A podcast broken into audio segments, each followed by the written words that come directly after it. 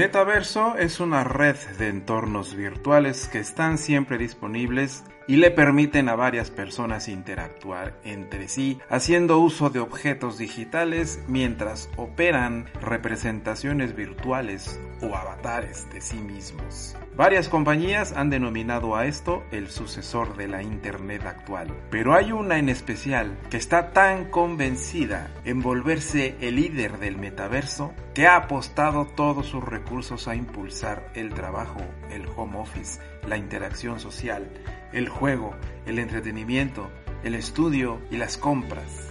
Hace unos meses, esta empresa cambió su nombre a Meta.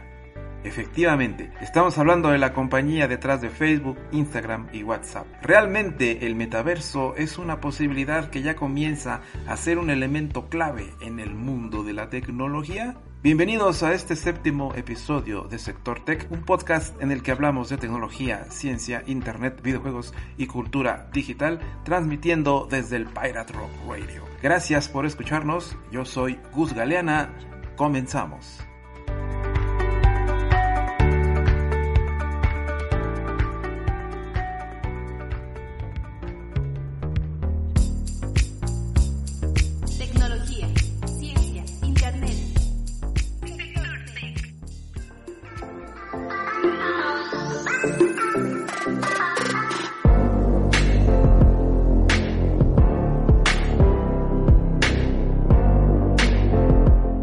Cuando llegamos al final del quinto episodio de Sector Tech, comentamos que Facebook cambió su nombre a Meta Platforms Incorporated. Por si muchos no lo saben, también es dueña de otras compañías como Oculus VR, que desarrolla tecnología para la realidad virtual. Giphy, la empresa detrás de las enormes bases de datos para buscar imágenes GIF y que posteriormente sirven para incrustarlos en los mensajes de las propias aplicaciones. Y Mapillary, un servicio recién adquirido desde 2020 para los mapas en web. Su cambio de nombre también fue en función de querer impulsar con todos sus recursos y todo su poder una nueva tendencia basada en la construcción de un metaverso. En griego, meta significa más allá de acuerdo con el sitio Quatsalia, se trata de un programa informático en el que se representa un mundo digital. Los usuarios, como si se tratara de un videojuego, se conectan a él mediante sus dispositivos, ya sea ordenadores, tabletas, móviles, gafas de realidad virtual, etc. Y representados por avatares, interactúan unos con otros. Es un concepto similar al que ya surgió en torno al año 2000, que representaban videojuegos en la versión web 2.0 como Second Life, Roblox o el mismísimo Fortnite. Si repasamos un poco la historia, encontramos que desde 1992 se mencionó el término por primera vez en la novela Snow Crash, escrita por Neil Stephenson. Muy bueno este libro que trata sobre un repartidor de pizza llamado Hiroaki Hiro en el mundo real, pero príncipe guerrero samurai en el metaverso, que un día está a punto de no entregar una pizza a tiempo, motivo por el cual conoce a TA, una adolescente patinadora que trabaja como mensajera. Poco después, Hiro descubre la existencia de un poderoso virus informático en el metaverso que proyecta una imagen de ruido constante sobre un monitor y que afecta a la capacidad del lenguaje del individuo que contemple dicha imagen. En este relato, el autor utilizó el término avatar para referirse a una imagen de identidad que un usuario puede adoptar en Internet. Este avatar era utilizado en la aplicación de los juegos de rol masivos que se reflejan en el metaverso de la novela. Por otra parte, tenemos a Second Life, a este videojuego a quien se le atribuye como el primer metaverso existente. Mediante su plataforma multimedia, los usuarios crearon un avatar digital para representarlos y luego explorar el mundo, conocer otros usuarios, crear su propio contenido digital y hasta algunas operaciones comerciales se podían realizar.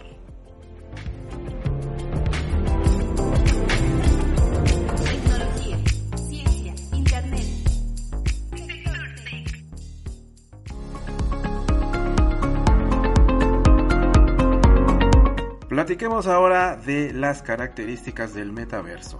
24 de 40 futuristas reconocidos, arquitectos tecnológicos, académicos y empresarios publicaron en 2006 un documento titulado Metaverse Road Map que incluye cinco definiciones del mundo social que se avecina. Revisando todos estos conceptos, extrajimos tres características distintivas del metaverso. La primera de ellas es la permanencia. El metaverso coexistirá con la civilización humana y existirá por mucho tiempo.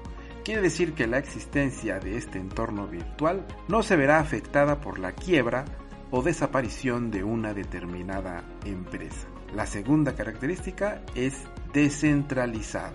El metaverso se regirá por protocolos de código abierto, el derecho de formular e interpretar este acuerdo y las reglas relacionadas no podrán pertenecer o depender de una empresa o país.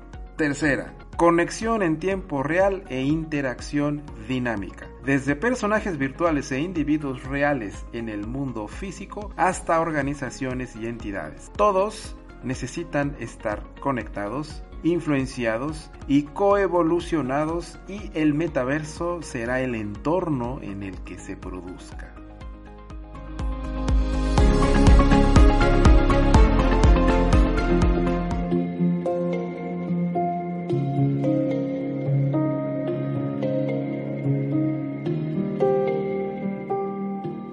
En cuanto a la arquitectura del metaverso, Revisando el sitio Cripto Noticias encontramos una serie de datos interesantes. John Radoff ha estudiado la arquitectura del metaverso y está señalando las siete capas necesarias para que este universo paralelo exista. Estas son infraestructura, interacción humano-computadora, descentralización, computación espacial, economía creadora, hallazgo y experiencia. La séptima capa del metaverso es la infraestructura. Incluye todo aquello que necesitamos los seres humanos para mantenernos conectados a Internet para interactuar en los mundos virtuales.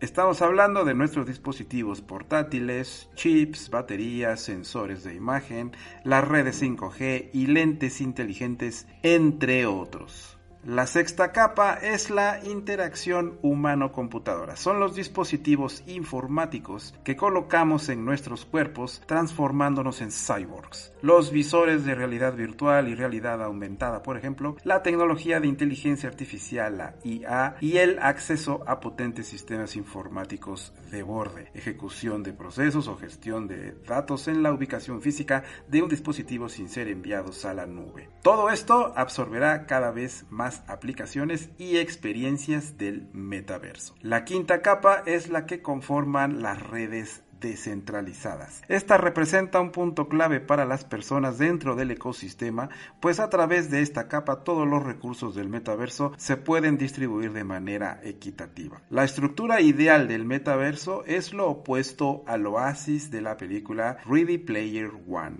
donde estaba controlado por una sola entidad, señala Radoff. Las redes blockchains ofrecen un ecosistema escalable para que los desarrolladores constituyan mercados competitivos donde los usuarios son soberanos sobre sus propios datos y creaciones. Esta área de innovación se llama Web3, que libera los activos financieros del control y la custodia centralizados y dentro de las finanzas descentralizadas. Ya vemos ejemplos de conexión de legos financieros para formar aplicaciones novedosas. Con la llegada de las NFT y las cadenas de bloques optimizadas para el tipo de microtransacciones requeridas por los juegos y las experiencias de metaverso, también veremos una ola de innovación en torno a los mercados descentralizados y las aplicaciones para los activos de los juegos. La cuarta capa es la computacional. Aquí se mezclan computación real y virtual para eliminar las barreras entre el mundo físico y el virtual. Esta capa está conformada por el reconocimiento de gestos, los motores 3D para mostrar geometría, animación, arquitectura para videojuegos y reconocimiento de objetos necesarios para conectar ambos mundos. Acá se incluye la integración de datos de dispositivos, Internet de las Cosas, entre otras, y biometría de personas con fines de identificación, así como aplicaciones propias cuantificadas en salud o estado físico. Y las interfaces de usuario de próxima generación para admitir flujos de información y análisis simultáneos. La tercera representa la economía del creador. Contiene toda la tecnología que los creadores usan todos los días para crear experiencias que la gente disfruta. Hoy, los creadores independientes tienen la oportunidad de acceder a un conjunto de herramientas que integran con las redes sociales y monetizan de manera descentralizada y abierta. Con ello, tienen acceso sin precedentes a la capacidad de crear experiencias para otros usuarios. La segunda capa es la del hallazgo.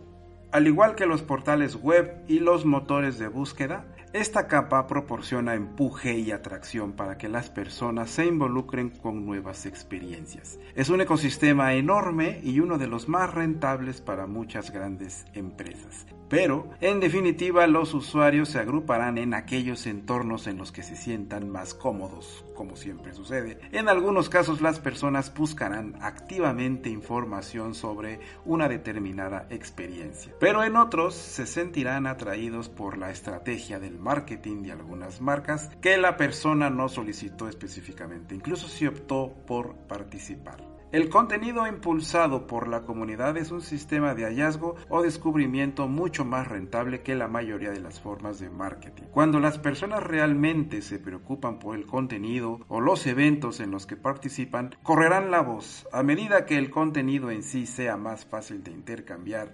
comercializar y compartir dentro de más contextos de metaverso, el contenido en sí también se convertirá en un activo de marketing.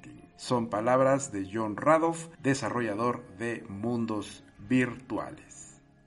Llegamos a la primera capa que es la que tiene que ver con la experiencia. Aquí están los juegos, plataformas sociales y los proyectos en los que participan los usuarios directamente. Muchas personas imaginan el metaverso como el espacio tridimensional que nos rodea, pero la verdad es que este mundo virtual no tiene que ser exactamente 3D o 2D ni siquiera está definido por sus características gráficas, sino que por el contrario hay que entenderlo por la desmaterialización del espacio físico, la distancia y los objetos. Incluye juegos 3D como Fortnite en nuestras consolas de videojuegos, Decentraland en nuestros cascos de realidad virtual y Roblox en nuestras computadoras. También incluye Alexa en nuestra cocina, Teams en nuestras oficinas virtuales, Clubhouse en nuestros teléfonos y plataformas y Move to Earn como gimnasios domésticos. En el pasado existía la noción de contenido generado por el usuario, pero estos solo eran comentarios de blog o en algún video o en alguna publicación. Ahora el contenido no lo generan simplemente las personas, surge de sus interacciones y se alimenta de la sustancia de las conversaciones dentro de sus comunidades.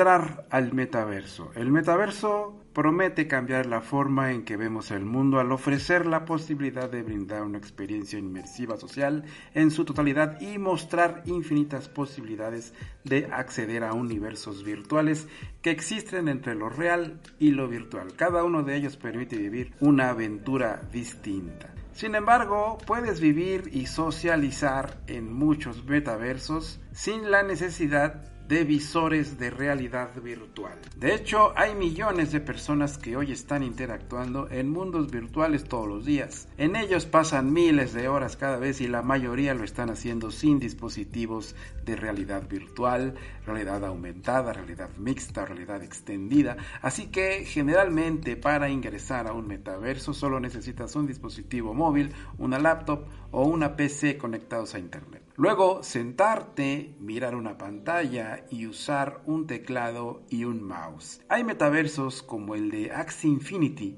en el que debes crear una cartera de criptomonedas y ser propietario de un equipo en NFT para jugar y ganar criptomonedas. También tenemos el poseedor de moneda digital del metaverso. La moneda digital con la que se opera dentro del metaverso se puede adquirir de diferentes formas. Normalmente comprándola a cambio de dinero corriente u otras criptomonedas en un mercado de dinero digital llamado exchange de criptomonedas, o bien siendo recompensado dentro del metaverso por crear contenido, participar en diferentes iniciativas o juegos play to earn promovidos por otros, etc. Esta moneda para sus propietarios representa un depósito de valor. También puedes participar como creador de contenido en el metaverso. Estos usuarios pueden crear contenidos de diferente naturaleza, pueden producir arte, moda, juegos y venderlos obteniendo a cambio una remuneración en moneda digital. Como freelancer, al igual que en la vida real, los usuarios pueden ofrecer sus servicios y ser contratados por otros usuarios como entidades financieras o empresas de servicios profesionales. No es una lista cerrada de roles para participar en un metaverso. Dentro de cada uno se pueden promover formas adicionales de participación para ofrecer beneficios económicos a sus usuarios.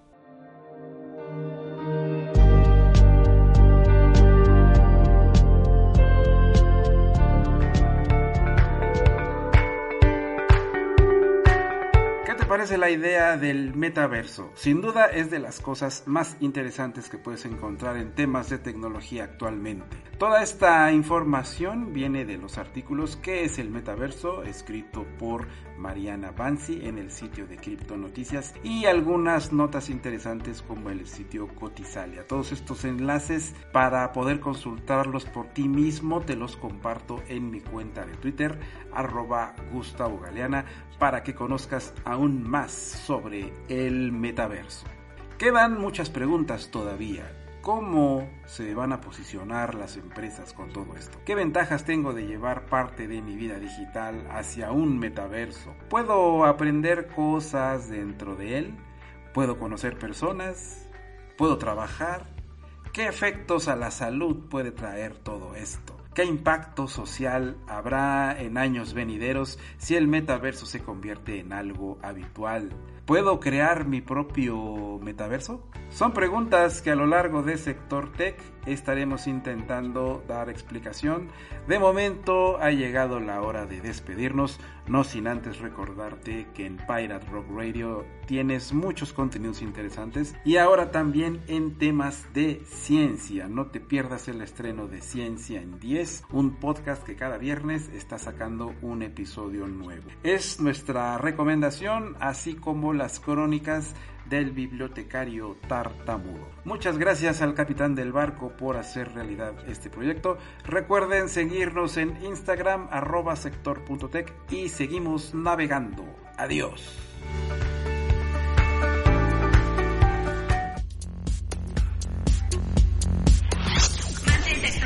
con Sector T. Gracias por acompañarnos. Nos escuchamos en el próximo episodio.